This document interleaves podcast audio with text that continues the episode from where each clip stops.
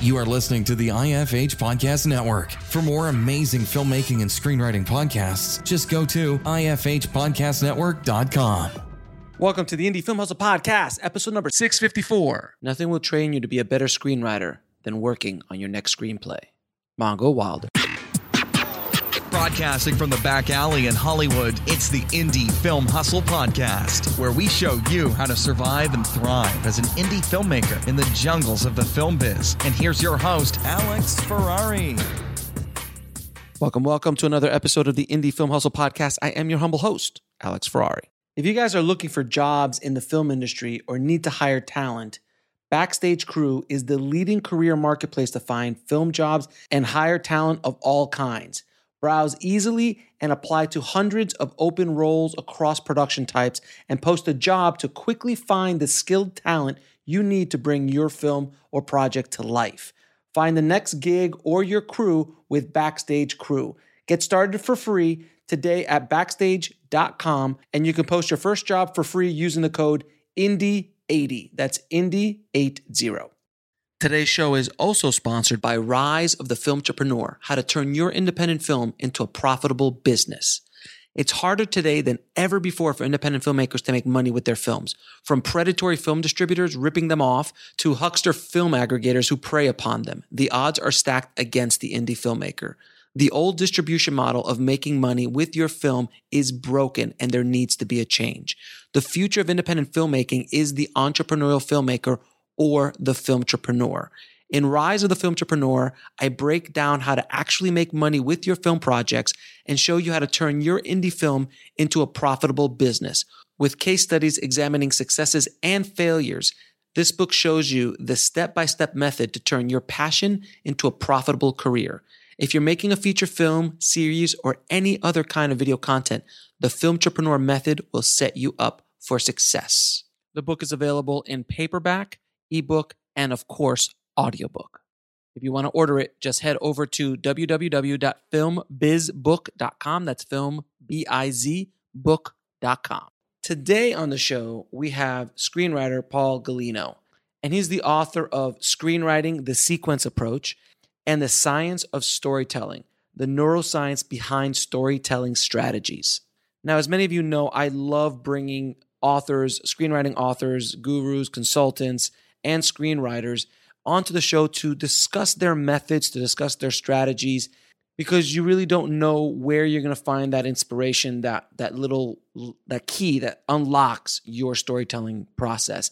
And in this episode, I speak to Paul about the science of storytelling and, and really get into the weeds a little bit about the neuroscience behind storytelling strategies. And as you guys know, I am a huge fan of neuroscience and how the brain works. And when I found out that it was someone talking about how the brain translates stories and what how you can use that information to tell better stories and to really reach an audience. I had to have Paul on the show. So without any further ado, please enjoy my conversation with Paul Gulino. I'd like to welcome to the show Paul Gulino. How you doing, my friend?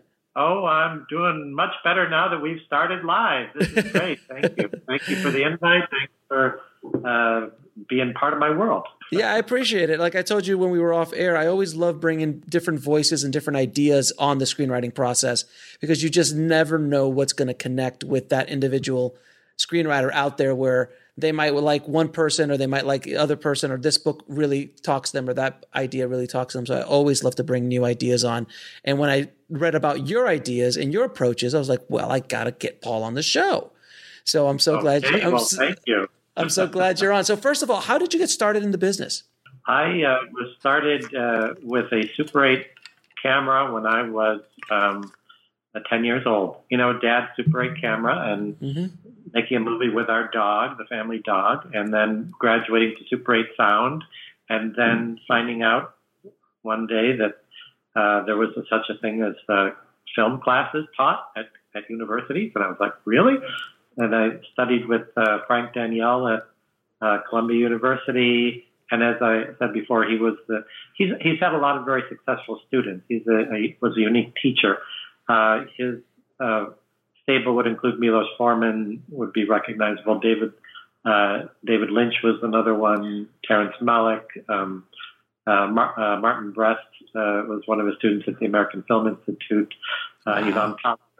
So there were a lot. He he had he was the founding director of the American Film Institute, and he Mhm. brought his pedagogy from Czechoslovakia to uh, the United States through that, and and in turn, his pedagogy came from studying American cinema in Czechoslovakia and basically watching movies over and over and over again because you could do that for one price sitting in the theater and then applying Western um, dramatic theory to understanding how uh, how movies work. And then uh, uh, his approach to teaching uh, was sort of like um, working with you as a collaborator on your script while uh, smuggling theory in, so you have a broader picture of how how what your choices are, basically making you aware of what your choices are when you're telling a story. So, um, and uh, so that's that's how I got my start. After I went to film school with Frank, I um, was doing the thing with writing, and uh, I was in New York City, so I was working on stage plays uh, and uh, trying to get things released in front of an audience, and then moved to LA in '89, uh, and then um, was able to get an agent, and he was able to sell a, a spec script, and and uh, got that made. I like to say the uh, the screenplay was loosely based on a real story, and the movie that resulted was loosely based on my screenplay. but, so I, but I have that, and uh, had another film made a few years later, and I've been working as a consultant, working uh, worked on in, in feature animation uh, on a project that did not get made, but it was a uh, it was a great experience. You know, it was one of these things where they So- spent thirty million dollars on it and then decided. I was the sixth writer out of about eight writing teams on the project. Fair enough. So when you came But to L- so when you came to LA though, it was during the whole spec boom time, isn't it? It was the time where spec spec scripts were like everybody was making a million here, two million there. I mean, the whole Shane Black, Joe Eszterhas era of of spec Right. scripts was that time, right? Yes, that was uh, um, the, basically the 80s was the discovery that there's such a thing as writing a screenplay and that you can, um, uh, that that's a viable option and that Hollywood was open to those things. You Back know, there's then. periods- yeah, uh, there were there have been periods when they were open, and then they weren't, and then they were. You know, uh, there was uh, a boom in this an interest in screenwriting, or what they called at the time uh, photoplay writing back in the 19 teens. So you look back there, and you'll find about I believe there's about 60 titles on how to write a photoplay, and the public was very interested in this. And there were manuals how to write a photoplay, and because they were taking from the outsiders at that time. And then you have this drought for many years because Hollywood became sort sort of a closed shop. Um, the film school of that time, and then uh, starting for a variety of reasons in the 70s, things fell apart and it opened up, and the new voices were heard, and that's when screenwriting was sort of rediscovered. And then starting in 79, you have Syd Field's book come out, and then uh, the boom in screenwriting books, pedagogy, and interest in it uh, begins there. And uh, so when I was in film school, there actually my path is my frame of reference is very different because there were no manuals at the time. I was learning from some uh, from a master teacher, uh, and there were books on playwriting. Certainly, there were plenty of those, but um, it was it was something being rediscovered at the time. You know, what? How do you put this stuff together? So you you've been teaching for for many years now. So you've had a lot of students. You've seen you've probably read a handful of screenplays, just a handful, uh, in in the course of your of your time teaching. Uh, what is the biggest mistake you see first time screenwriters make? That's, that's it's an interesting question because my perspective is a little strange in that I, I'll train them initially. So like they're not writing a feature. Nobody hands me a feature script right away and, Mhm. and has me assess it. They have to go through uh, kind of like etudes. You know how uh, uh, musicians have scales, etc. Uh, well, we have writing etudes. We'll be right back after a word from our sponsor. And now back to the show. You know, they're going to exercise different writing muscles, and then they build up to a feature, um, and then um, then I'll start working with them on that. So um, the ones I've consulted on, where I get a, a full length. Uh, are you hearing a hammering It's somewhere? okay. No, it's okay. Go ahead. Okay. We got sound engineers, you know, that's just, uh, they'll get rid of that. No. Um, the, the ones that I see nowadays, uh, what I tend to notice is that in a way they're overthought. like they're so encrusted with all these different, you know, they read a lot of books on it and they want to do it right. And I'll have uh, stories that are promising and then but I see they're jamming it into some idea, and then they're really proud of the fact that I, okay, I have the second twist here. See, see, I got it here, and this is here, and so there's often a departure from between uh, a conflict between what their story is and how they're executing it. So, for example, I was doing a romantic, working with someone working on a romantic comedy uh, recently, and this person had uh, a woman main character, and she's going after the she's with the wrong guy you know? She's with the wrong guy and the right guy is right out there. So end of the second act uh, he's got this uh, all is lost moment or or dark night of the soul and that moment consisted of her finding out that the guy that she's with is all wrong for her he's not only not right for her but he's stealing and he's cheating he's i don't know what he's probably got you know murdering puppies somewhere it wasn't that bad but it was like mm. she makes this discovery and why because you're supposed to have this happen at the end of the second act. And then I said, well, wait, wait a minute. She doesn't belong with this guy. So maybe the end of the second act is she gets him. You know, that's not what the audience wants. But it sounds like from what your material, the worst possibility would be that she winds up with the wrong guy. So the worst thing that could happen is he proposes to her and she accepts it. Now we have a third act tension, which is going to be is uh, she going to realize in time before the wedding that the right guy is right there? You see, the, the landscape is, I, I like to say all, all truth in screenwriting is local. You know, it depends, always depends. Yes, you could have a desperate moment at the end of the second act, but it depends. It depends on what the terrain of the story is you're working on. And so I've run into that. I don't know how helpful that is. Mhm. Um, the, the thing with, the other thing I noticed that I have to work with students on is is dialogue, and the mistake that they make, and it's certainly a mistake I made, and, and it's a mistake that people starting out make, and I, I can see that it's not about overall feature screenplays; it happens in short films, so I can tell you what they come with.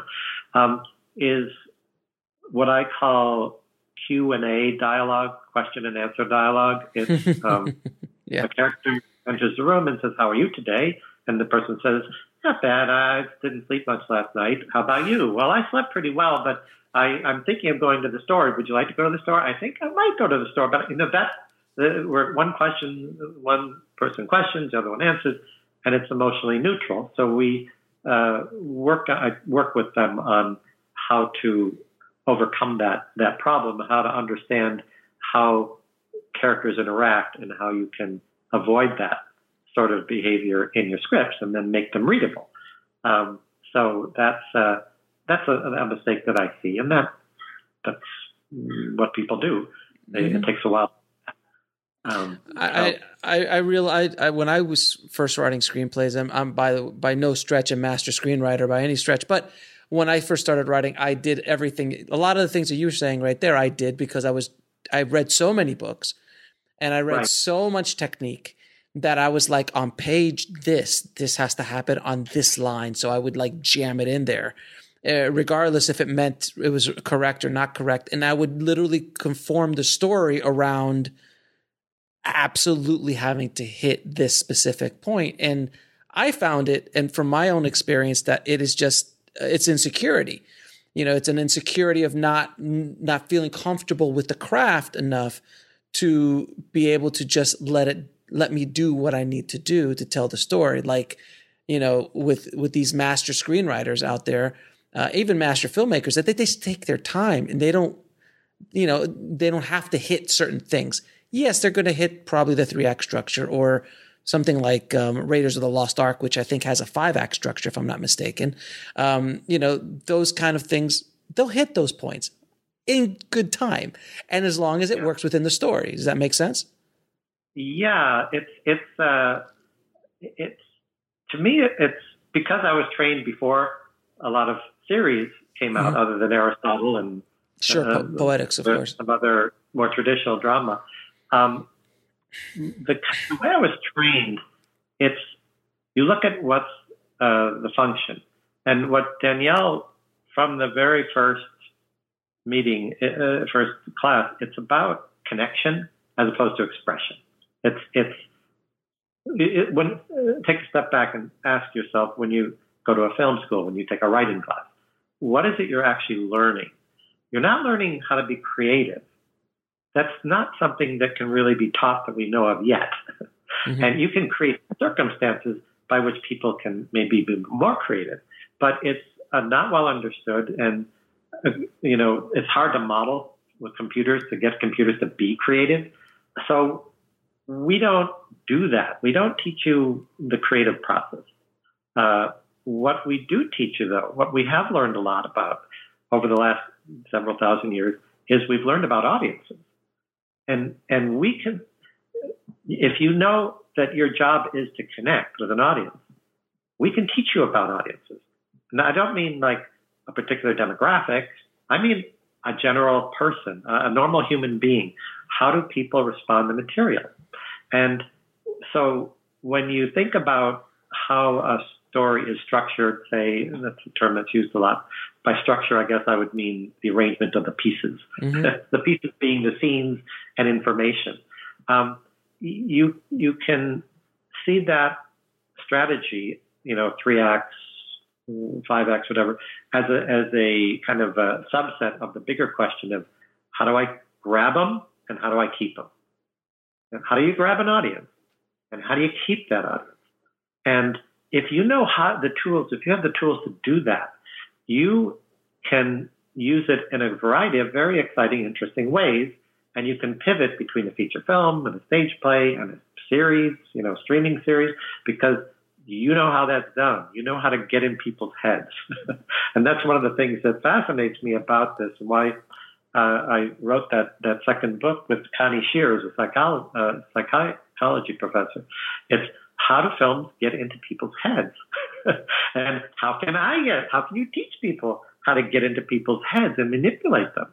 Uh, and, and one of the things I like to do when I'm uh, lecturing is uh, I'll show them like a short film that I like, uh, like a four minute movie, and then I'll stop it like with about 30 seconds left in it and say, sorry, we got to move on. I'm sorry. We, you know, and this movie has achieved something. It's got them wondering what's happening next. And when I do that, you hear the groans and I say, what's wrong? I, hey, I showed you most of the movie. Why do you have to see the rest? You know? Uh, and I, I just showed this, these images up here and found, and it went out into that audience and it worked them over and it manipulated them. And now they're pissed because they want to see the end of this. And that's like amazing. And I love that fact, and I love learning how to do that, and then teaching people how that can be done. Um, and so when we talk about three act structure, or do you need it or do you not need it, the way I, it's about how you uh, define acts. And if you define them by function, what is the function of the act? Well, if the function is to create what we call dramatic tension, which is who, will the boy get the girl or the boy get the boy? Let's not genderize this. We can, sure, we're in the modern age. We can, will the LGBTQ person get the one that they like? Yes. Um, will that, that person get that person? Okay. That's the question. Okay. And we, if we connect with the character, we're going to be uh, tilted into the future. We're going to be wondering whether they're going to get that person. And then, uh, so you wind up uh, in, in drama, it's called the main dramatic question. Okay uh, will will the person get the other person? Uh, and the question question has three parts. You pose it, you deliberate, and you answer. You you don't need more, and you can't have less. And so, if you want to do dramatic tension as your main tool for keeping the audience interested in your movie, you don't have a choice. I mean, if the character, if the audience is watching something and they don't know why the character is doing what they're doing, then they're not going to be in suspense about whether they're going to get what they want. We'll be right back after a word from our sponsor. And now back to the show. It's not going to work. So, so therefore, you need to pose that question in the audience's mind. And then the third act is you answer the question. I'm sorry, interrupt. So no, no, um, because you wrote this book, which is called The Neuroscience of Screenwriting, which is is amazing. It's amazing. I'm, I'm, i love studying neuroscience. It's it, it's a hobby of mine. As crazy as that sounds, I love studying neuroscience. And I I, I want to ask you, what is it about the human mind that that example that you said in in your class when you cut them off? what is it in our brains that is this need to know what happens? This absolutely, because you go on the ride and a good story, a good movie, a good book will take you down this road. And if someone ruins the ending for, I mean, that's the worst. If you get a spoiler yeah. out or you ruin the movie for them before they ever get to watch it or ruin the book or anything like that, there is anger there is like pure anger. What is it on a neuro, uh, on a neuroscience level? What are the connections? What are the synapses in your mind that are connected? I mean, is this just programming over thousands and thousands of years, tens of thousands of years of telling stories around the campfire where now we're just if we don't hear the end of that story, we could die. Cause that was the original, originally the story was like, there was a tiger who ate the child. And if you go around this corner, what corner, what corner, what corner are we to go around? Oh, I, am sorry. I can't tell you the corner. And now you're dead. so I, I, don't know. Is that something I'm just throwing that out in the, out there. What do you well, think? Well, that's, there's, there's one theory, which is a little bit experiment, uh, it hasn't been confirmed yet, so we didn't actually put it in the book. But there's a theory of mirror neurons that uh, Connie talked about. That um, this idea that when you watch somebody eat a chocolate pie, mm. the very same neurons that are happening in their brain, if you like chocolate, you know, are, are firing in yours, so you connect with it in that way. Well, that's advertising. that's basically advertising. Yeah. right. Right. Um, and uh, and I, by the way, I make a, a, great chocolate meringue pie. You know, so I just and I, I have to pick that choice because it's, it's important to me. But um, so, but that's one theory, but it hasn't been confirmed. But the best the best argument that I've heard about okay, why do we read stories? Why do we watch stories? Uh, it's because it's universal. You kind of look for what's the adaptation in evolution because in evolution in human existence and any kind of life form, uh, any activity takes energy, and you're going to have to eat or consume things in order to have enough energy to do that thing. Um, and you don't want to waste energy. You could starve, okay? Uh, or it's not efficient. If you could spend your time hunting rather than uh, doing something else, you're wasting your time and you're reducing your chance for, for survival. Well, so why are what stories must play some role in survival? Uh, and uh, a good argument comes, there's a book called The Storytelling Animal by Jonathan Gottschall. And his argument is this that um, we, we mentioned in the book, it's um, that it's like learning. It's a learning, it's a way of learning about life without being in danger. That you are, it's a rehearsal for life. And it is a learning thing. You, you like you just said, you tell a story about uh, this tiger that's over there, and you don't tell people what's the lesson learned, then it's uh, it's it's not uh, it's frustrating. And this process by which we become involved in the storytelling, um, there's other theories about that. It's, it has to do with how we, in terms of connecting with main characters. Let's say, mm-hmm. you know, why do we give it art? Well, uh, it, there's a process by which some would argue that um, morals in society are created which is uh, one theory is called blurring. That you'll literally you'll blur and become another person. Like the example one uh, the theorist gave was uh, this lady is thinking of killing his neighbor, her neighbor. Okay, and then before she does it, she imagines what it would be like to be that neighbor, and then for a moment she imagines the pain that she would cause by doing that, and then they blur, their identities blur, and then she decides as a result, I better not do it because I don't I don't want them to feel the pain that I would pain, uh, feel. Okay, so that's a theory of how we connect with people, and that's deployed by storytellers when we tell a story. When we connect with a person on screen, we literally lose ourselves.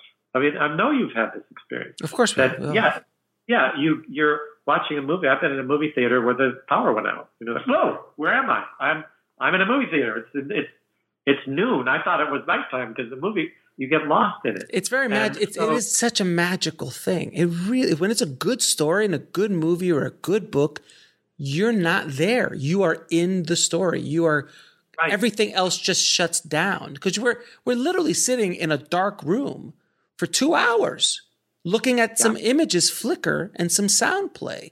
It's it's fairly a magical experience uh, in the movie right. theater, but anyway. Right, and there's this thing called the, the willing suspension of disbelief that you're mm-hmm. willing to to do that. Okay, well, Gottschall argues that it's not willing. You can't help it. If I start telling a story okay, there was this ship on the sea and the sea salt was blowing and, you know, the, the waves were coming in and the clouds appeared on the horizon and there was, you're there already. You can't stop feeling those things and hearing and imagining it, what I'm telling you. Is it the equivalent of saying, don't think of the pink elephant? it could be. It, it, like, it's um, basically whatever you do, don't think of a pink elephant yeah. right now and you're you can't you can't stop it now everyone who's listening right now is thinking of a pink elephant even i told them don't think right. about it so very simple when you were telling that story i was already i was already going in my head and connecting to the experiences of when i was on this on, on a sea on a boat or when i was on and i could smell the ocean. I, I was already i was already going real quick and i wasn't even exerting any energy to do it. Yeah it it comes natural to us because it helps us. Uh, another uh, psychologist, um, uh, let me get, I want to make sure I get the name, uh, Keith Oatley, mm-hmm. um, because I referenced this. He, he had, had an article called um, the, the um, Flight Simulator of Life, that stories are the equivalent of a flight simulator. For, for an airline pilot, you're on a flight simulator, so when you crash, you don't die. A movie you're you become that other person uh, in the movie, in the story, in the film, in the TV series, and they go through all kinds of danger and they learn lessons. And guess what? You got to learn the lesson that they learned, but you didn't have to die in the end. You you got to learn it. So even a tragedy where the character doesn't survive, you learn something. You know, you've learned don't do that. now, isn't it interesting because as of this recording, the Joker came out in theaters last week, and ah. it is causing all sorts of commotion. People are walking out of the theater. People are loving the movie. It is it is a very diver, um, a film that diver not diversive. Uh, what's the word? Divisive film. Right. Because, and I haven't seen it yet. I have, I have my tickets because I have, I have I kids. haven't either. So I, I, I, I, I want to see it too. But the, the thing, which I bring it up for this conversation is that you are following a villain. You're watching a person go from being maybe a damaged human being into a full blown villain, arguably a psychotic maniac who is arguably one of the you know greatest villains ever created in the scope of movies and possibly uh, in, in comic book lore as well. So people have a problem with that because you're now attaching yourself to a villain in such a deep, dark way that it is bothering people.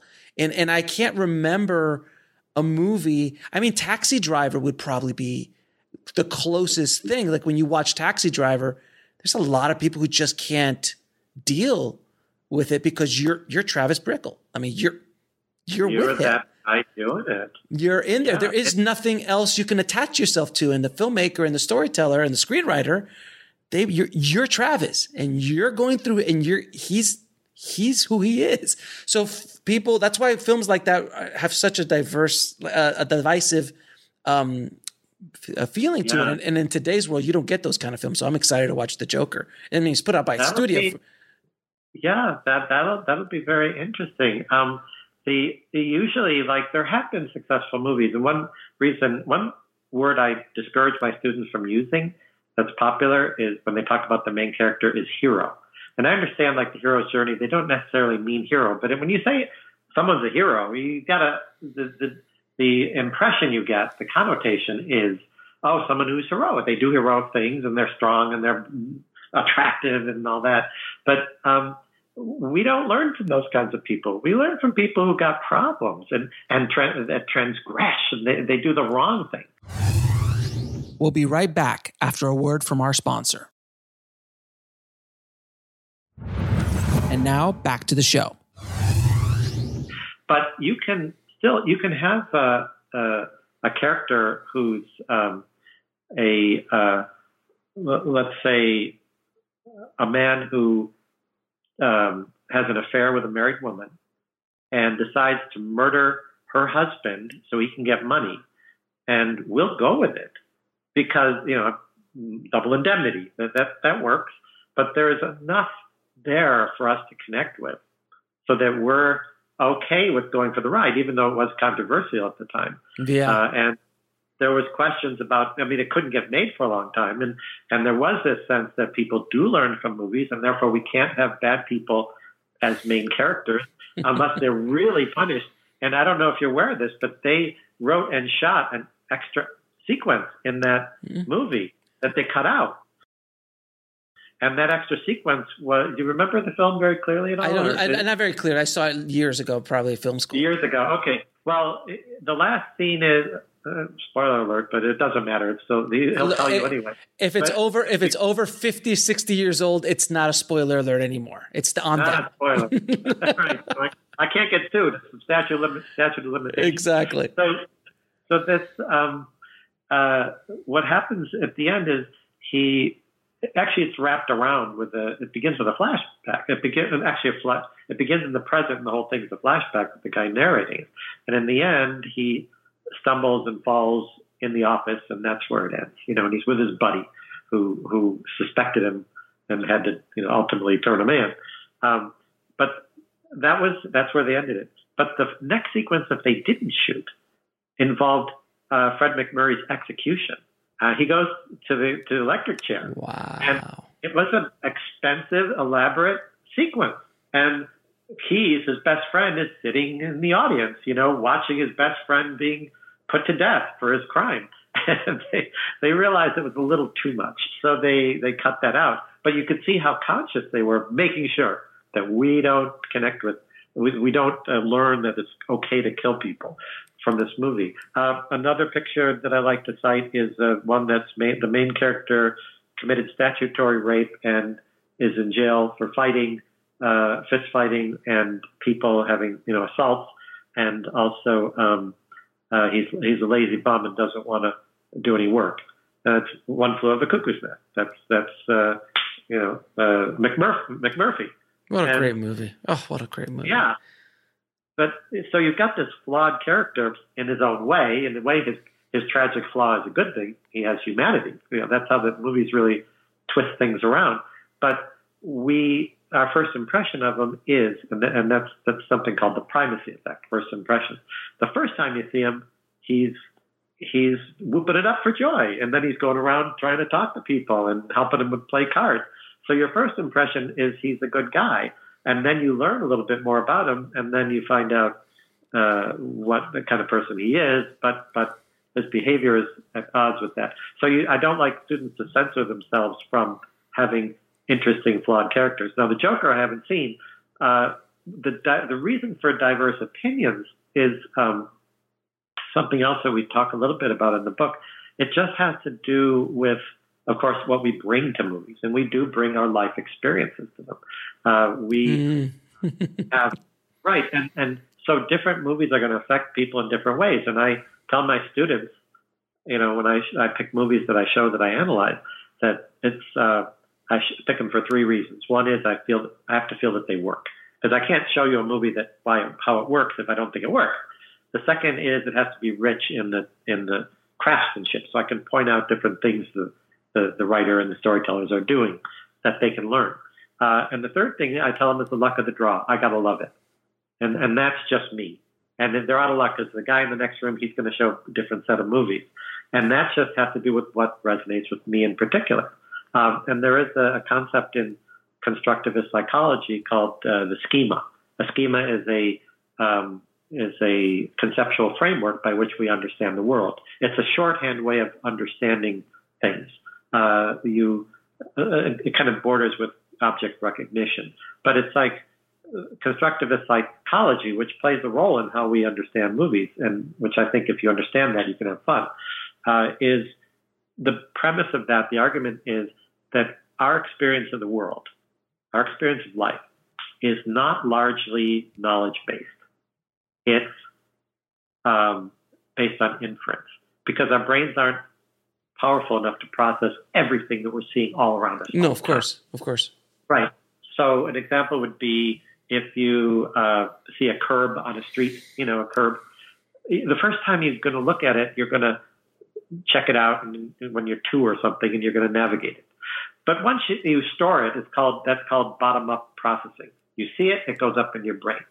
Then after that, it becomes top down processing, where you see a curb, you compare it to your memory of how curbs work, and then you assume it's like any other curb, so you just walk over it. You don't measure it each time you walk over it. That wouldn't be efficient. So we uh, take we have those shortcuts, and what happens is that sometimes we're wrong. Sometimes that curb isn't what we thought it was. It's a different curb, so we stumble, we, we fall.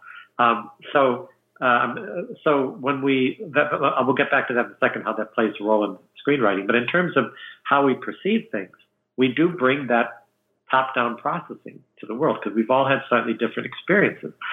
So that going back to Cuckoo's Nest, there's a scene in which a Nurse Ratched, the first time she does this group therapy, and it's terrible. She's, it's just everybody's at each other's throats, and she's sitting there impassively at the end. Okay, and I, I stopped it there and I asked my students, what do you think's going on with her? And I got different reactions. Uh, different it was based on their, their perception. One said that she was um, a sadist and she's happy that they fell apart. Another one said that she felt that this person had regret that they weren't healthier. Another one was, you know, there was a variety of these things. And no one's right. It's just they're bringing their stuff. So the Joker will be an interesting one to look at uh, what we identify with. I always um, I, I, I, always tell people that um, from my studies in neuroscience that many of the things that stop us from specifically being like screenwriters or being artists in general is by the associations of things that happened to us in the past where you either associate failure and your brain tells you you're basically the brain needs to keep you in this nice safe box you're in a safe zone that safe zone is where you go and you'll only go up to the edge of that safe zone because outside of that zone is unknown and whatever's unknown is potentially deadly because that's our how our, our uh, you know our alligator brain a reptilian part of our brain works so that's why yeah. it's so difficult for people to lose weight because their safe zone is being where they're at or I can't write a screenplay. I'm just going to do a short first.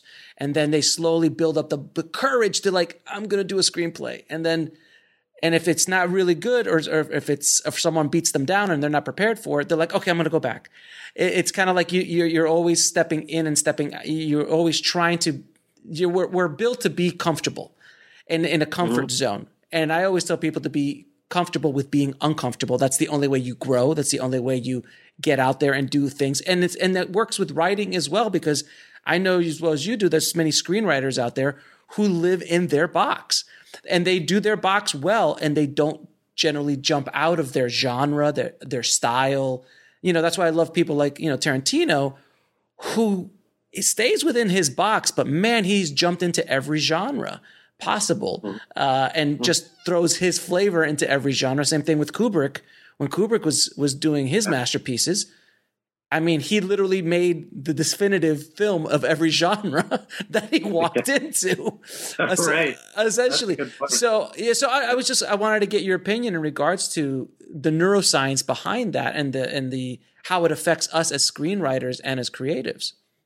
Well, I'm, cer- I'm certainly not a neuroscientist, so I, I won't Fair enough. presume Fair. to go there. I, neither neither but, am I, but from from educated oh, I, have, I have several patients I'm going to be operating on later today because you know everybody's got to make a little money on the side, and you take a lot. yeah. yeah, neuroscience is a nice side hustle. yeah. It, oh, and you can do a series with those, man, of multiple surgeries for the same issue. No, um, but there it is true what I've I've uh, uh, that our two the, talk about the reptilian brain. Our two most basic uh, impulses are hope and fear. Emotions are hope and fear. Okay, and and fear is actually what you're describing. Stay in the safe box. Fear is actually stronger than hope. We'll be right back after a word from our sponsor. And now back to the show. And the, the example that I heard from one uh, psychology professor was um, that uh, if you are in a restaurant and you get this, you know, uh, fancy restaurant with a wonderful seafood plate, you know, with all this, all the fixings and everything, and you're about to eat it and you see a roach, cockroach in it. That's it. You're done. Okay. You're not going there. You're not going to touch it. Contrast that. Suppose you're sit down to a meal and it's covered with roaches and you see one, you know, artichoke.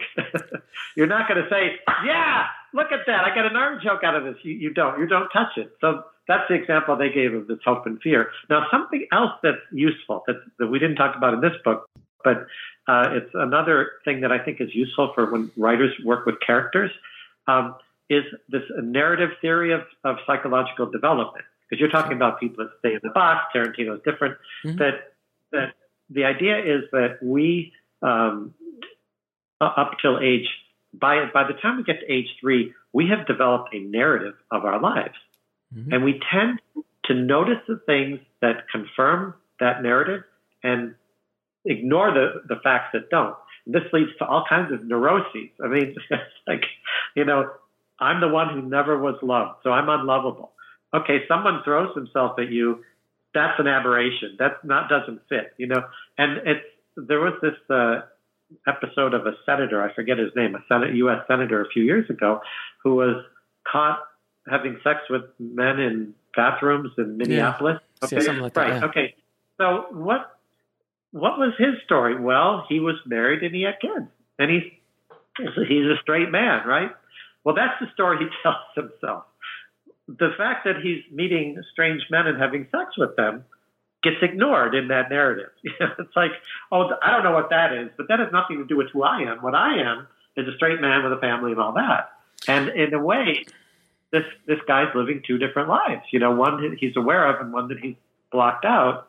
I can't speak to him. He's not my patient. I don't know. I'm not a psychiatrist. But you can see that process happening that it's possible that a guy who's spent 50 years of his life, he's like 60, 50 years of his life suppressing some reality and constructed a reality in which he was not gay.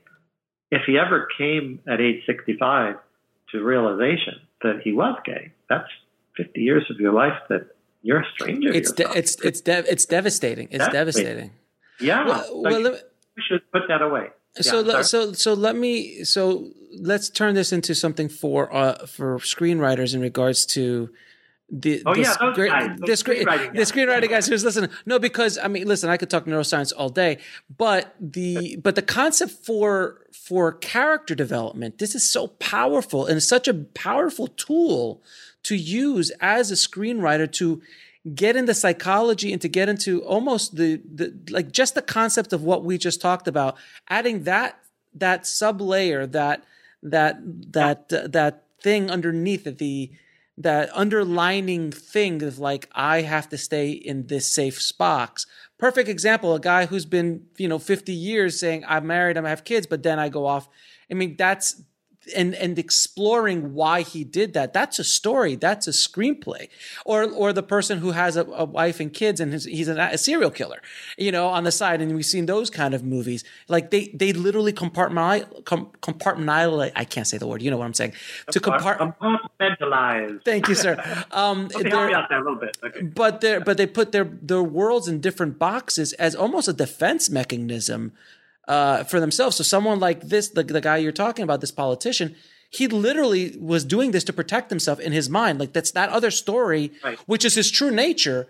He couldn't, for whatever reason, the way he was raised, his environment, his his social uh, group or community wouldn't accept that. So he suppressed it, and now it comes out in this very strange way years later because it can't. You can't hold something like that in. It's not something you can maybe hold it at bay for decades, but eventually it will come out. That is such a powerful, right. a character The development tool.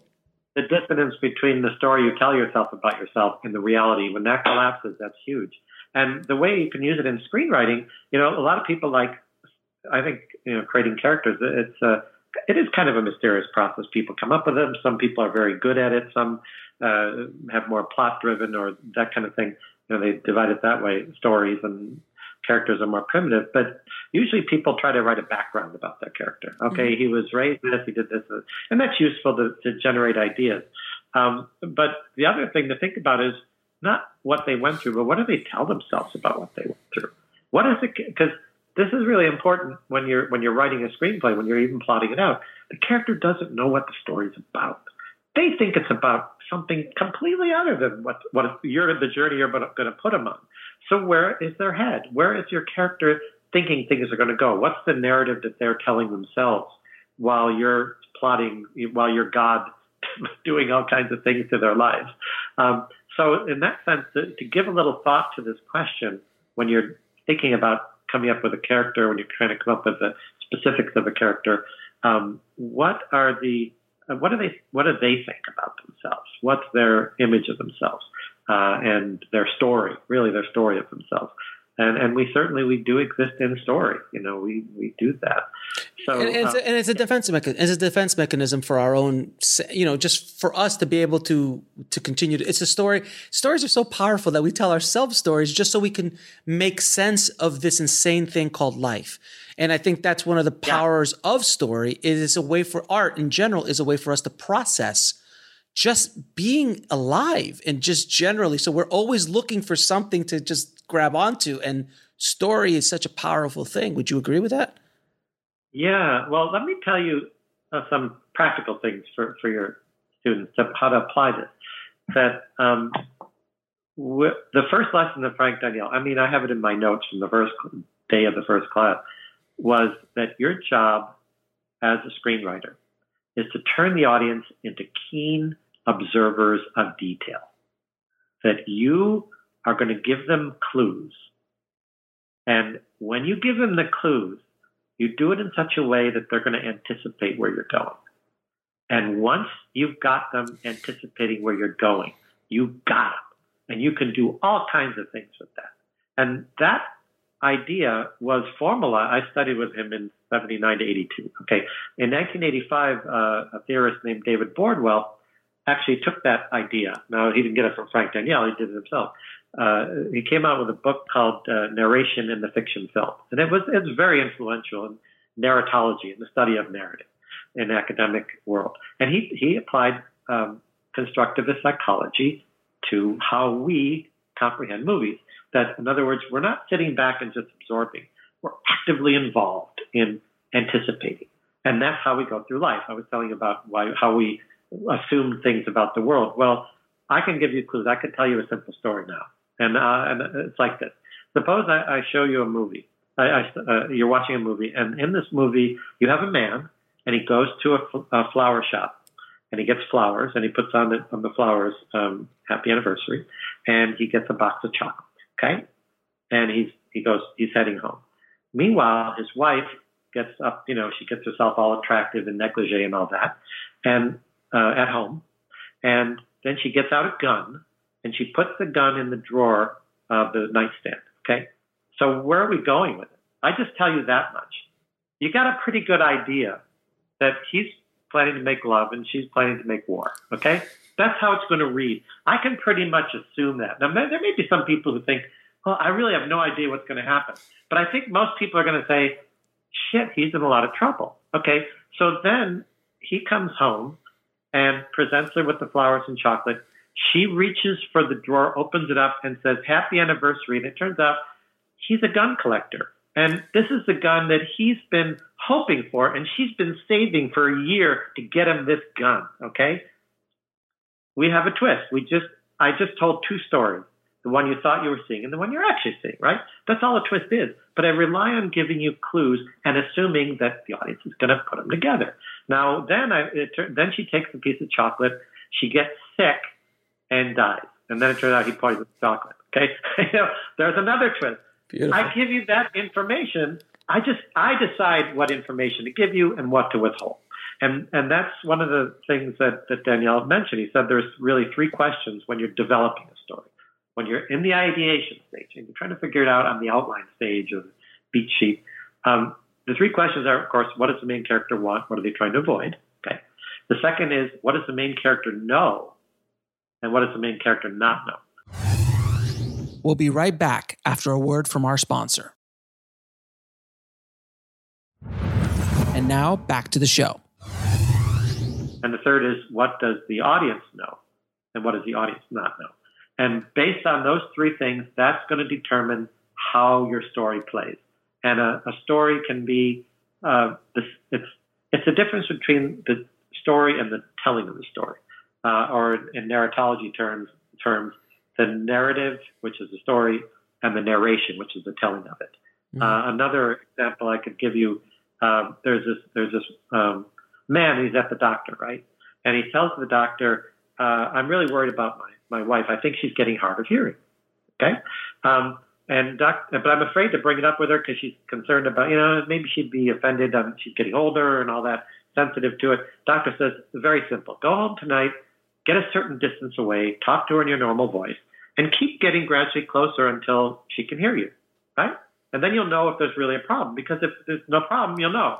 So he goes home and she's over in the kitchen and he's in the living room, you know, the door's open and he's sitting on the couch and he just says in his normal voice, um, darling, what's for dinner? Nothing. Okay. So he gets up and he goes to the edge of the kitchen where the door is open. He says, normal voice, darling, what's for dinner? Nothing. So then he goes into the right into the kitchen. Darling, what's for dinner? Nothing. So finally he gets right behind her and says, Darling, what's for dinner? She says, For the fourth time, chicken. So it's like, all right, the story was a man is hard of hearing, but he thinks it's his wife who's hard of hearing. The doctor tells him to go home and do this test. He does the test and then discovers that it's actually he's the one who's hard of hearing. If I tell it that way, you're not going to go. It's not going to go anywhere, right?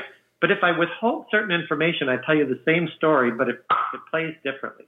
So that's one of the uh, elements of, of, constructivist psychology you can play with, um, and it's um, it's uh, it's useful to realize too that audiences don't when they go to a movie they don't see a story they see scenes. Mm-hmm. They see the scenes and they construct the story based on the clues you give them in the scenes. That's all they ever see on scene. But they create the story in their minds. And knowing that, you you realize you have this power that you can manipulate. Anyway, I'm sorry. Go ahead. The, the the the master of this of suspense, of course, is Mr. Hitchcock. Which uh, and I, when as you were saying the story, I was thinking of Psycho, which was a perfect example of that, he played on the audience knowledge of Janet Leigh as a big movie star. And they right. thought, and they went down this road with her. And they're like, well, she's, I mean, obviously she's the movie star. Nothing is going to happen to her. And 20 right. minutes in, she's gone. You know, sorry, right. spoiler, spoiler alert, guys. She gets killed in the shower scene. Six years old. Yeah, she gets killed in the shower scene. So now the audience has nobody to hold on to and now they're handed over to this weird dude at the hotel at the motel and now he becomes the main character in the middle which was completely revolutionary at the time. Yeah. and and you know Wes Craven did it again with uh, Scream in a smaller way uh, at the beginning of Scream as well. Uh, they, they, do that like just kill off the, the but but the thing is that they carried you along. And it was this whole narrative that he the whole narrative that he was talking about, like the money, and she was running, and then the cop pulls her over, and it was all BS. It, it, he was completely leading them down the wrong way. I'm like, no, we're just going to kill her, and now it's really about this. That's brilliant storytelling. He played, he played the audience, and I think that's a great uh, example. I'm glad you brought it up. It's a great example about. Uh, I know you had another guest a, a while ago. Was it Karl Iglesias? He he said he, he echoed what I what I think is that. Um, if you if you think about rules, because you always hear here's the conversation I hear at the film school all the time. It's like this: somebody we watch a, a student film and it's kind of underwhelming, and somebody says, not that our our students always have great films. Obviously, obviously, obviously, Paul. Well, it's Chapman University for God's sake. I mean, but, come on. But all right, yeah. So this somebody will say eh, well, you know what? They really got to learn the rules of you know filmmaking, storytelling. And someone else will say, yeah, but you got to break the rules. And then someone else will say, Ah, but you got to learn the rules before you break the rules. And then somebody else will say, how about lunch? Let's go to lunch. How about that? You know, it just goes. This conversation never goes anywhere. Or I'll hear someone say, "Well, he broke the rules, but Hitch- it was Hitchcock, and he could break the rules." What does that mean? That doesn't help you as a writer. Well, if you don't, instead of asking what's the rule, ask what's the effect. See, if you follow the rules, and I've seen students do this, they'll follow every rule, and they they want me to go like this. Hey, congratulations, you followed the rules. Rules don't applaud you, and they don't pay you, and and following them means you're a follower. But if you ask what's the effect of my choice, storytelling choice, on the audience, then that puts me in the power position. I'm the one deciding the effect. And audiences do applaud and they do pay you. So think about what's the effect of what your choices are. So, for example, with Psycho is a good example uh, of, of a schema. You just mentioned the schema. If you have a major star, and audiences are used to seeing major stars in movies, and they're used to seeing them all the way through the movie. They may die at the end, but they're used to seeing them all the way through the movie. And the producers who paid money, a lot of money for that star, they want them all the way through the movie to get their money's worth from it. Then that's what the expectation is going to be. Uh, so, uh, and another thing, we talked about how audiences connect to a main character. Well, you use that as a way in a traditional drama, not like an ensemble, but in a drama, like a traditional drama with a single protagonist, uh, that that's where the audience connection is. So you're going to keep them interested because that person's alive. Okay, so you have a lot of powerful things going on, um, and then, but then if you violate that, if you break that, like like Hitchcock did, the question isn't uh, he was bad because he broke a rule. It's how did he get away with that? He didn't have the connection to the main character to sustain audience interest through the movie. So what did he do instead? And what he did, you mentioned, he dwelled, and he did it intentionally. He dwelled for a long time on getting um, the uh, what's his name, uh, Bates, to cover it up. And he w- he really took a long time. They could have just cut away and it's all cleaned up, but he washed it out and he's cleaning it up and he's doing this and he's bare, putting the body in in there. And it's now by that time we've connected to somebody and we've connected to a young man who's desperately trying to cover up something his mother did. That's the story. And we're gonna, Or we're- is it? Or is it?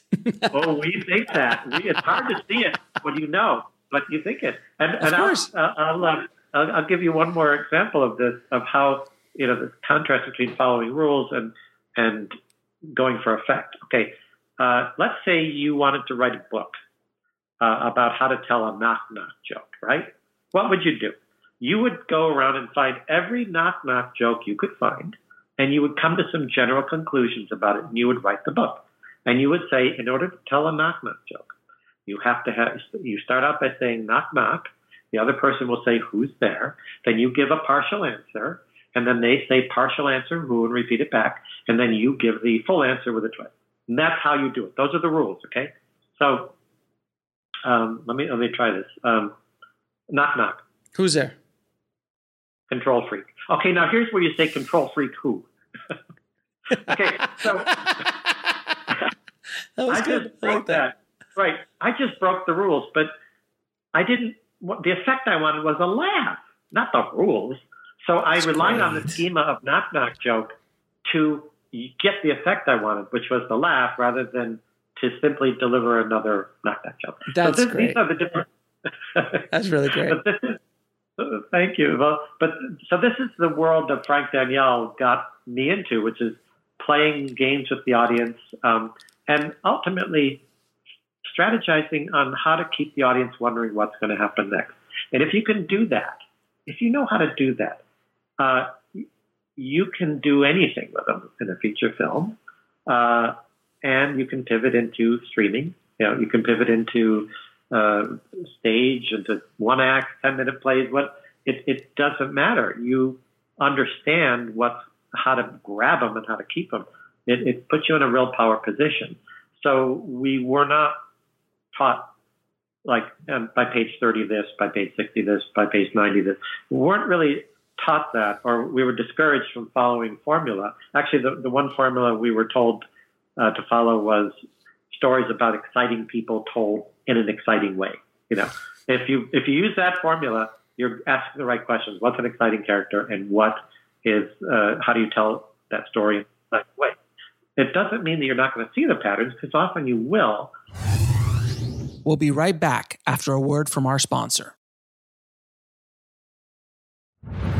And now back to the show.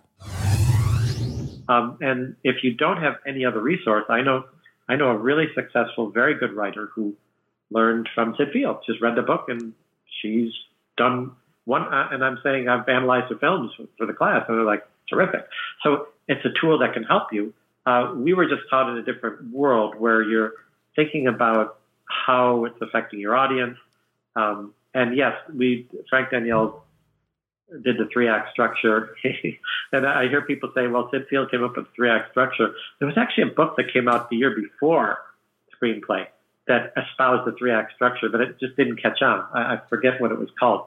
But Frank Daniel in 79 had been talking about it for years. And of course, you can trace it. You can trace it to Aristotle. It's, it becomes explicit. There's a book called um, Playmaking by uh, Archer. I forget the guy's first name. Came out in 1912, I think.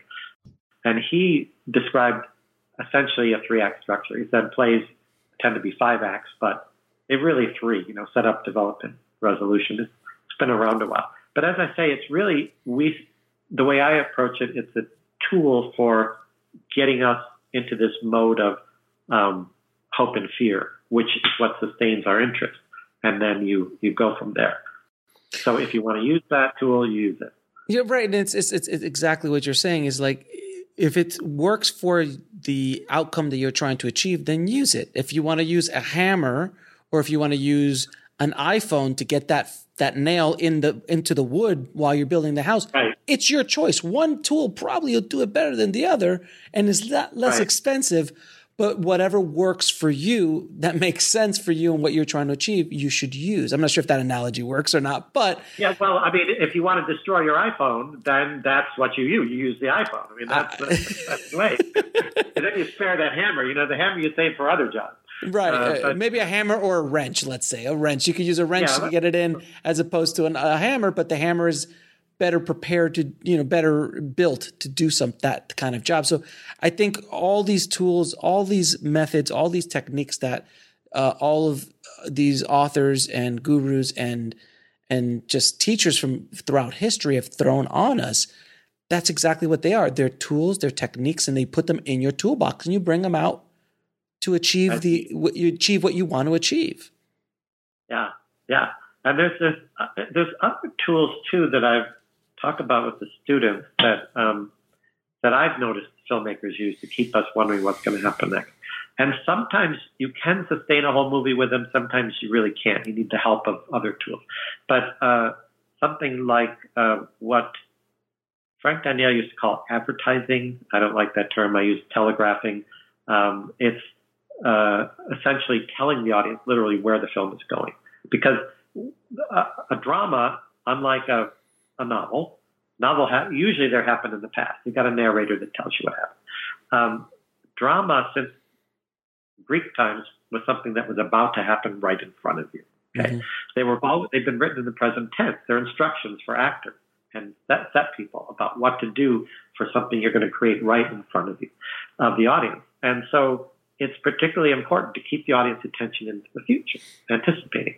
And so uh, you can have a something called an appointment. You've seen it used in movies. You know, uh, I'll meet you at Jerry's Juiceteria at five o'clock. You know, and then because film is selective, you don't just turn the camera on and run it. You cut to different places. When you arrive at Jerry's Juiceteria, you're not confused about that. You're not. You don't know. You know why you're there. So you, you maintain anticipation and also uh, uh, you're not uh, coherent. Um, another one that can be used as a deadline, called a deadline or a ticking clock. You know, you've got five days to bring the Duke back. You know, by midnight Friday, or you're, or I'm cooked. You know, mm-hmm. that's you do that, and it's done in Toy Story. I mean, from the get go, these guys knew what they were doing. The original one, it's the birth. The move is in a week, right? So we know that we have one week to that this story is going to take place in a week. And that helps us because we've all, I think, had the experience of being in a movie where you thought it was over and then it just keeps going. And it keeps going. Uh, it keeps going. That would be that, that would be right. the end of Lords of Rings. Lords of the Rings. They had like eight endings, and we're just like, "Are you kidding me, Peter? Come on, let's move on." Right, right. Yeah, I remember I had a friend, a bunch of us, like, were teenagers, went to the to the opening of the first one. You know, to get together in the theater, a bunch of colleagues, and one of them had a just before the movie started, he got one of these big gulp waters. that, You know, I said, "You're not going to make it. There's no intermission." I was right. Anyway, um, the, the the problem is that the filmmaker hasn't signaled properly when the big moment is because we do emotionally save ourselves for these big moments, and so a deadline can help with that. That you put a framework around it. Uh, the one that I like to example I like to give is um, uh, what is that American Beauty, where it starts out with a guy saying, "In a year I'll be dead." Right. It's a, there's a deadline for you. You know. So what it does is it it lets us it lets the audience relax and not wonder where this is going. You don't want the audience wondering where it's going. You want them to be anticipating. So if you tell them where it's going, Right. okay, let's get there. Yeah. and that's what it's like so american beauty is a great example i love doing this with movies i did it with my my my last movie i, I directed where i show a scene that's far from inside the movie closer to the end at the very beginning to let everybody mm-hmm. know oh hell this is gonna we're we're in for a treat. And you're waiting for like you know either there's a meltdown or a murder or something happens. And you know it, it it's not a surprise that there's a murder. We all know that someone's gonna get killed but like who did it? And when are we gonna get to that point? And now and now you're on the ride with them. So i love that technique uh as well, a- that's uh, we just did uh, Sunset Boulevard with my students. I- it's it's a great the, the player. I mean, if you remember the player, um, there's so many of those. That technique is so powerful. If you do it Yeah. properly, you you you show that that little bit of information at the beginning. You're like, what do you mean someone's gonna die? Like, and then all you're in. So now you're completely connected to these characters. You're like, when am I going to see the when am I going to see the tiger come out? This is basically where we're, we've we've been informed that the tiger is there and he killed Right. somebody, and we're like, where is the tiger? When is this? when is the hammer going to drop? And I love Right. that. I love uh, speaking of suspense because uh, again, I'm a huge Hitchcock Hitchcock fan, and I never ex- I've never heard anyone express explain suspense better than Hitchcock, which is the the bomb underneath the, the under underneath the table. Right. Can you tell that story? Oh yeah, that's the idea. Is that you can sustain suspense longer than surprise. It's just, the effect of surprise is 15 seconds. I think, that, and suspense maybe 15 minutes. And the difference would be that if you have two people sitting in a cafe talking, uh, and then a bomb blows up, okay, you had a shock effect. But if you um, reveal to the audience ahead of time that there's a bomb under the table, then every line of dialogue is imbued with this dramatic irony. And every line of uh, dialogue has a double meaning. I mean, when somebody says, Do you think I should get another coffee? Well, I'm not sure. You know, and tick, tick, tick, tick, tick. Suddenly that innocuous line has a huge Im- impact. And that's another one of the tools is dramatic irony. I have to let my students know, you know, the characters don't have to know everything all the time. You can, you know, reveal things and just not let them see certain things. Um, But what was the big rule? But, but what was the big rule that Hitchcock said that you cannot break when doing that technique? Do you remember? Oh, I, I, no, tell me. So the technique of of the suspense is because he did it once in a movie and the audience was very uh, very um, angry at him, which is you show them the bomb and it's ticking, but under no circumstances can that bomb go off and kill the characters. Uh, you Ah. cannot let that happen. He goes because the audience will be very angry with you. If you kill them, actually like surprise, that's fine.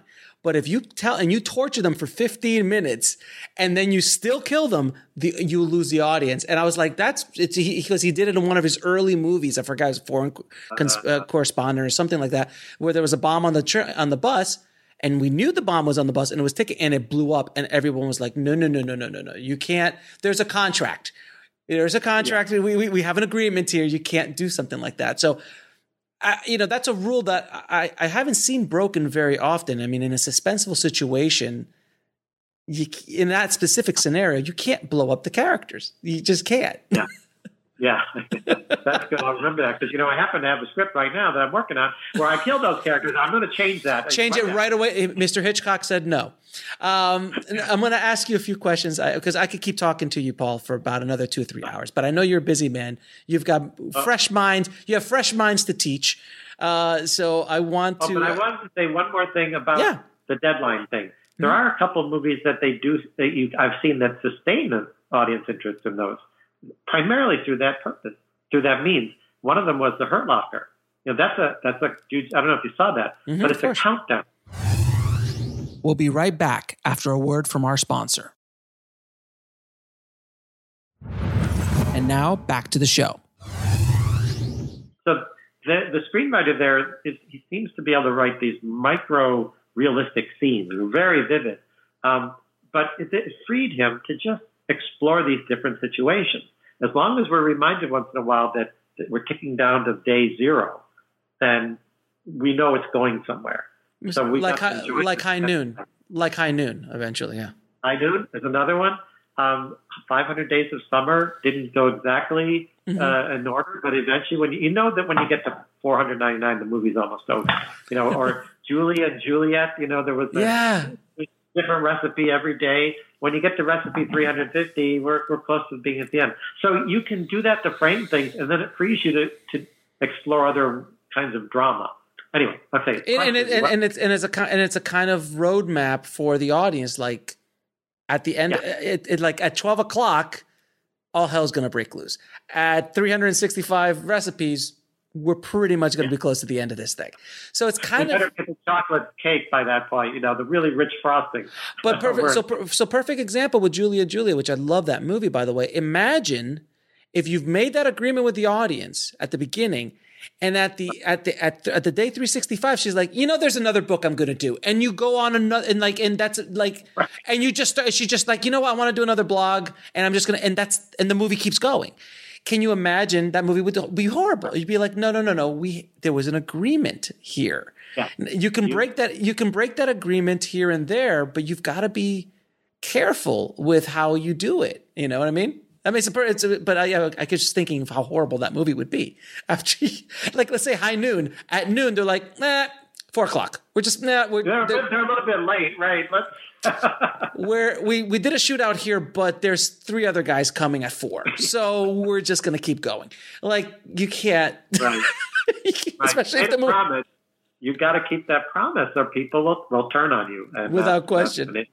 So I'm going to ask you a few a few questions I, I, ask all my guests, and one specific to you uh, that I've never asked before on the show, and I want to. I'm going to start asking all of my guests. What are three screenplays every screenwriter should read? Three screenplay that every screenwriter should read. Boy, um, that's you know what? I'm I so closely identify the screenplay with the movie, but mm-hmm. you know the style of like uh, I, I, consider Billy Wilder like the guy who could he yeah. any any of his movies is like a textbook on mm-hmm. how to mm-hmm. write a screenplay. Mm-hmm. Uh, but the screenplays that he was writing were done; they were called continuities, and their style was very different. Um, or Preston Sturges. oh, I love Preston Sturges. Yeah, if you're going to read a screenplay and really enjoy it, any of the Preston Sturges comedies from the early 40s will get you there. And Sullivan's Travels. Oh, Sullivan's Travels. Yeah. Oh, so good. Right. Uh, but just be prepared that it's not going to be in the master sequence, uh, master scene format. It's going to be in the continuity with the sequences uh, marked, you know, sequences A through whatever they were doing. Um, okay, the screenplays that I've loved. there's a one screenplay, one of my favorite movies. Um, is called Trouble in Paradise. Mm-hmm. Never read that movie. 1932, the first talky romantic comedy, and arguably still the best one. and it's in uh, it's in a book called Three Screen Comedies by Samson Raphaelson. So you can actually get that book and read that. And I happened to read that script before um, I saw the movie because the movie was. This is when I was young, you know, we didn't have VHS. We couldn't get the movie. It was tied up somewhere, so I had to exactly. read it. But but that script was so. You got to see this. Students, any student of film should see this movie.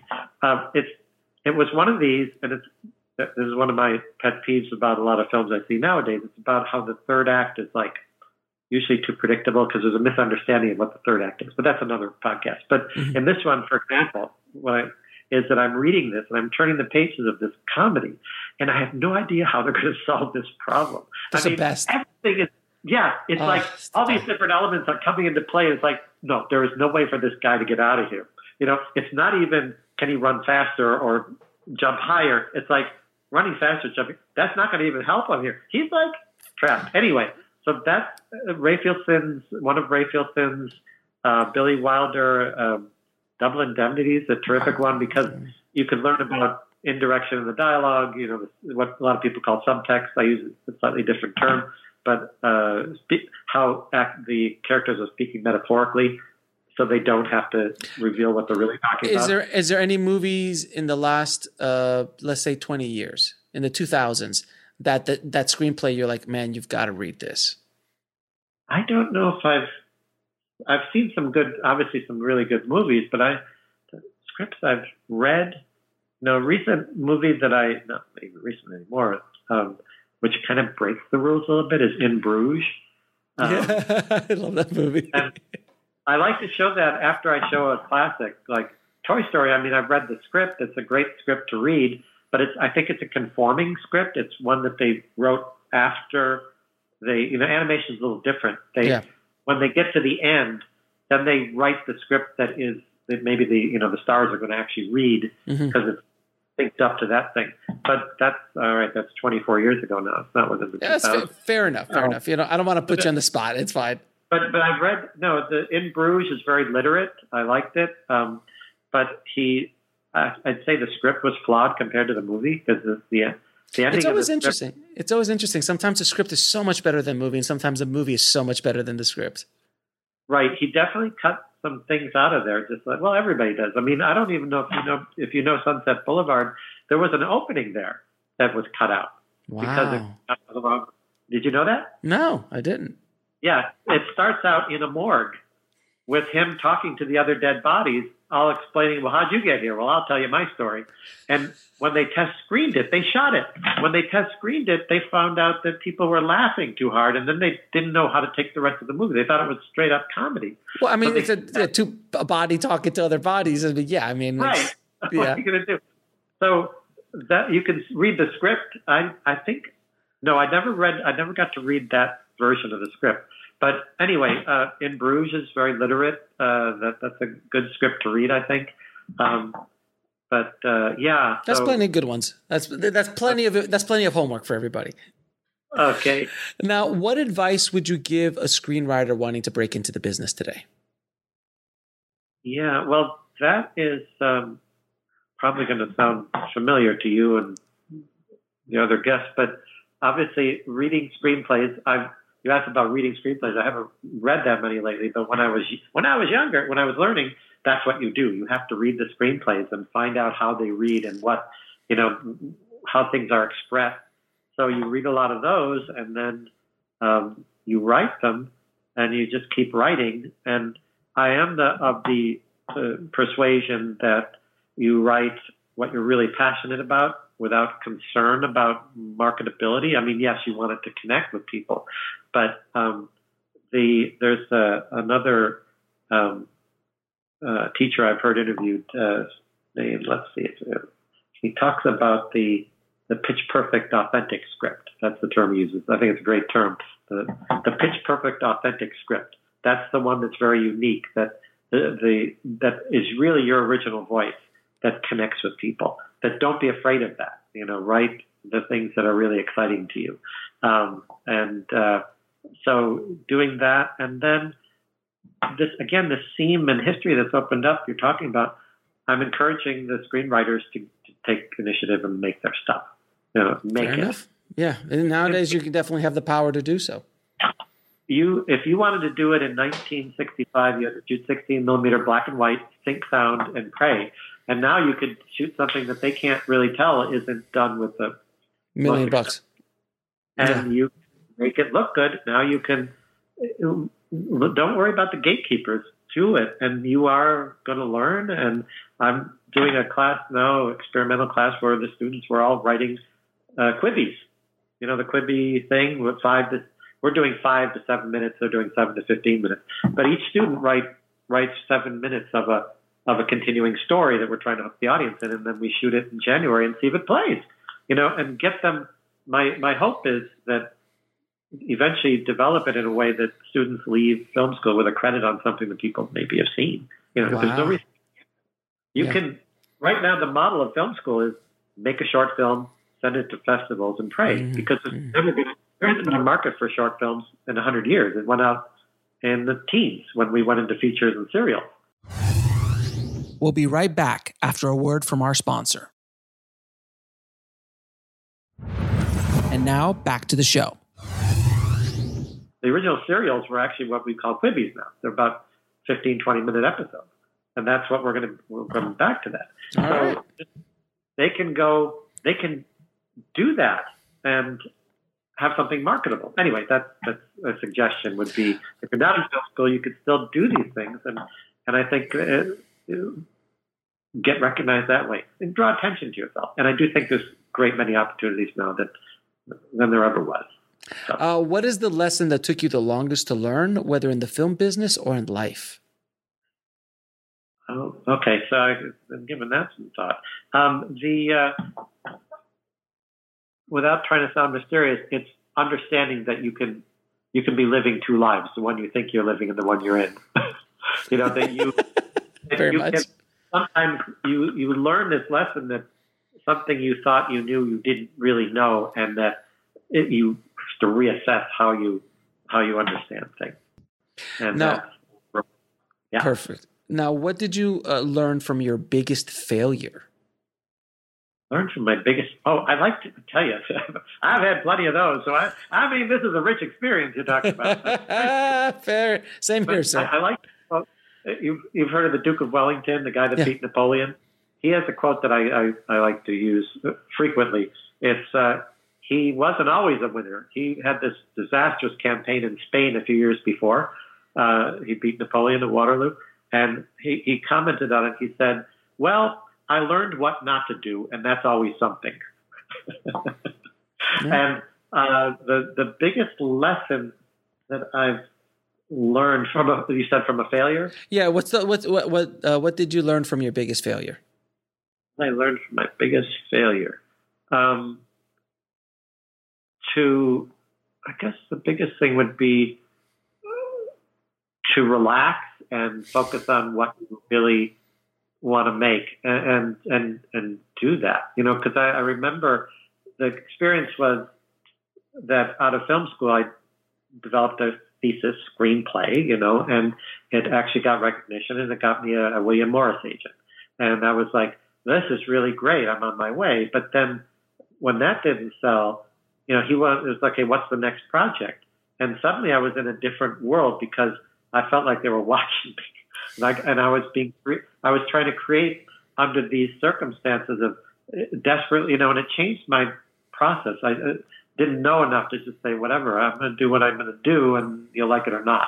So that, that was a, a failure. That was an opportunity that was missed. And it was because of that. Now, what was the what was the fear that you had to overcome to write your first screenplay? What was that big fear that you had to overcome? Oh, the biggest fear to overcome when I was writing that first screenplay, uh, I suppose whether I had enough story. You know, remember I was under the guidance of a master hmm screenwriter who is, uh, you know, Frank Daniel was not only a teacher, he did uh, produce and write a lot of films in Czechoslovakia and won Academy Award for Shop on Main Street, 1965, as a producer in that case. So he actually knew uh, the process inside and outside. Um, so I had that that uh, um, guide, but still, when I'm just when you're just trying to when I was just trying to get ideas together about how I'm going to do this, you know, what is there enough story there? I suppose that that might have been it. Okay. Yep. And uh, three of your favorite films of all time. That one, you know, that that kind of changes depends Every on day. what age I am, what it. But I would certainly put uh, uh, Trouble in Paradise uh, up there. Uh, if it, uh, defining it as a movie yeah, put it on. I'll watch it again. you know, Mhm, that kind of mhm. movie. Um, I certainly. What else?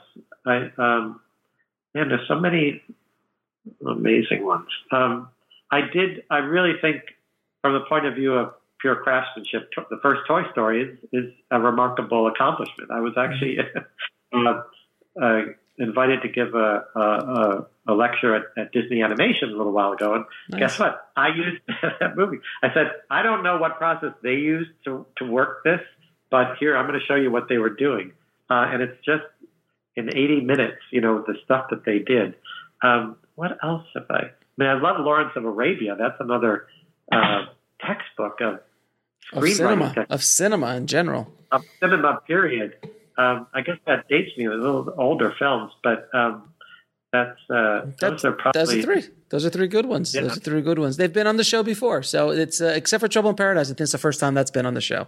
So, uh, but you have very good choices. Well- That one, I got to tell you, Trouble in Paradise, written by a guy named Samson Raphaelson.